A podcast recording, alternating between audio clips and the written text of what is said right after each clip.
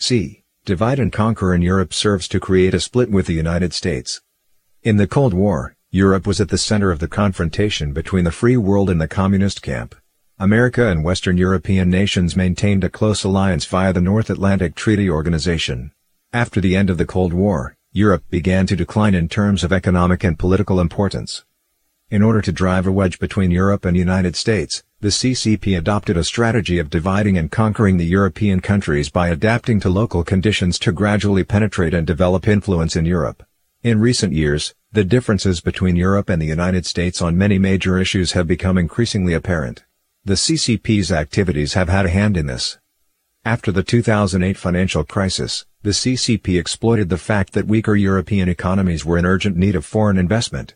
The CCP injected large sums of money into these countries in exchange for compromises on issues such as international law and human rights. The CCP used this method to create and expand the cracks between European countries, and reap the benefits.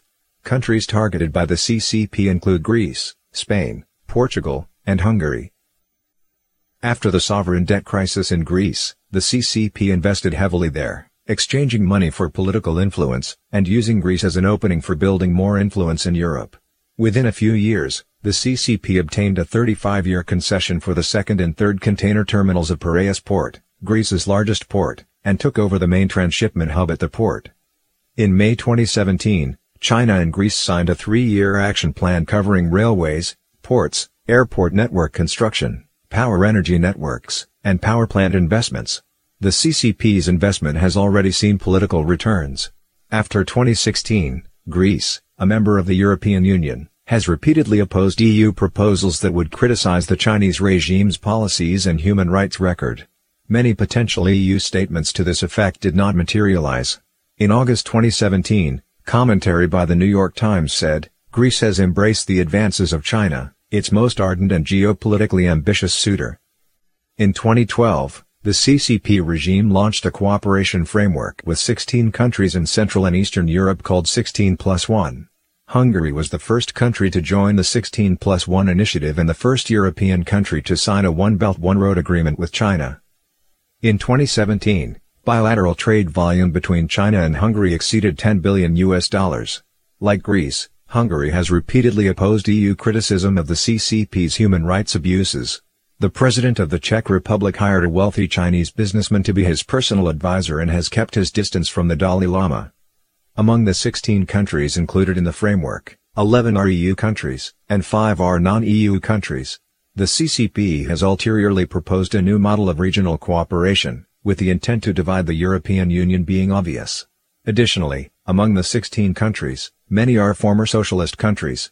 These countries all have a history of communist rule, and have preserved many ideological and organizational traces of those regimes. To some extent, conforming to the CCP's demands comes naturally to them.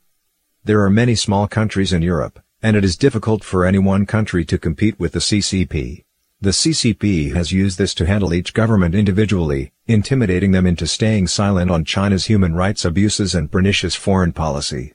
The most typical example is Norway. In 2010, the Norwegian Nobel Prize Committee awarded the Peace Prize to an incarcerated Chinese dissident. The CCP quickly took revenge by setting up various obstacles to prevent Norway from exporting salmon to China, as well as causing other difficulties. Six years later, Relations between the two countries were normalized, but Norway has remained silent on human rights issues in China. The traditional Western European powers have also felt the growing influence of the CCP. The CCP's direct investment in Germany has grown substantially since 2010. In 2016 and 2017, China was Germany's largest trading partner. In 2016, 56 German companies were acquired by mainland Chinese and Hong Kong investors, with investment reaching a high of 11 billion euros. These mergers and acquisitions allowed Chinese companies to quickly enter the market and acquire advanced Western technology, brands, and other assets. The Hoover Institution of the United States, in a 2018 report, has labeled this the CCP's weaponization investment. The industrial city of Duisburg in western Germany has become the European transit point for Obor. Every week, 30 trains filled with Chinese goods come to the city, where they are then transported separately to other countries. The mayor of Duisburg has said that Duisburg is Germany's China city. In dealing with France, the CCP has long used a strategy of transaction diplomacy. For example, when Jiang Zemin, then CCP regime head, visited France in 1999, he provided a large sale worth 15 billion francs by purchasing nearly 30 Airbus aircraft, leading to the French government's support for China's admission into the WTO. Following the Tiananmen Square massacre, France became the first Western country to establish a comprehensive strategic partnership with China. The French president at the time was the first in the West to oppose criticism of China at the Geneva Human Rights Conference, the first to advocate strongly for the lifting of the EU arms embargo on China, and the first head of a Western government who praised the CCP. In addition, the CCP established large-scale Chinese culture weeks in France at an early stage of its expansionary activity as a means of promoting communist ideology under the guise of culture. The United Kingdom, a traditional European power for much of history and an important ally of the United States, is also one of the CCP's most prized targets. On September 15, 2016, the British government officially approved the start of the Hinkley Point C unit nuclear power project, a joint venture between China and a French consortium. Hinkley Point C nuclear power station is a nuclear power plant in Somerset, in southwest England, with an installed capacity of 3,200 megawatts. The project was severely criticized by experts, including engineers, physicists, environmentalists, China experts, and business analysts, who especially referred to the huge hidden dangers to British national security. Nick Timothy, the ex-chief of staff to Theresa May, pointed out that security experts, reportedly inside as well as outside government, are worried that Chinese people can use their role to build weaknesses in the computer system, which will enable them to shut down British energy production at will. The British Guardian calls this the dreadful deal behind the world's most expensive power plant. As in other parts of the world, the methods the Chinese regime uses to expand its influence in Europe are pervasive and legion. They include acquiring European high-tech companies, controlling the shares of important ports, bribing retired politicians to praise the CCP's platform, coaxing sinologists to sing the praises of the CCP, penetrating universities, think tanks, and research institutes, and so on.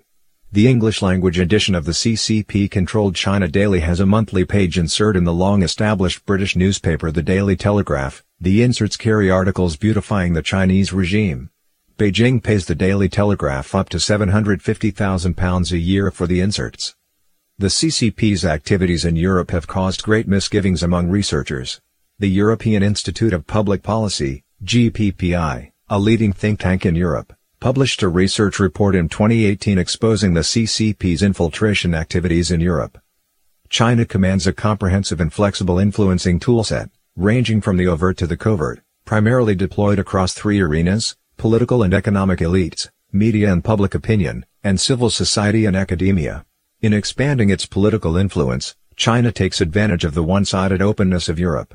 Europe's gates are wide open whereas China seeks to tightly restrict access of foreign ideas, actors and capital.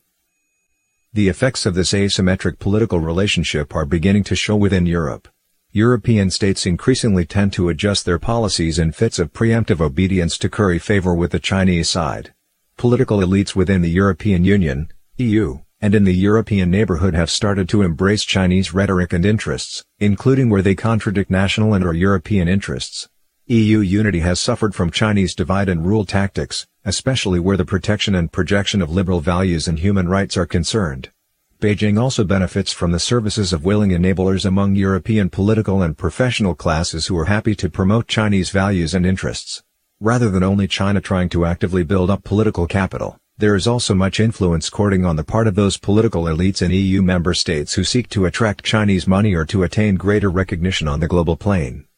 In addition to political, economic, and cultural infiltration in Europe, the CCP has also engaged in various forms of espionage.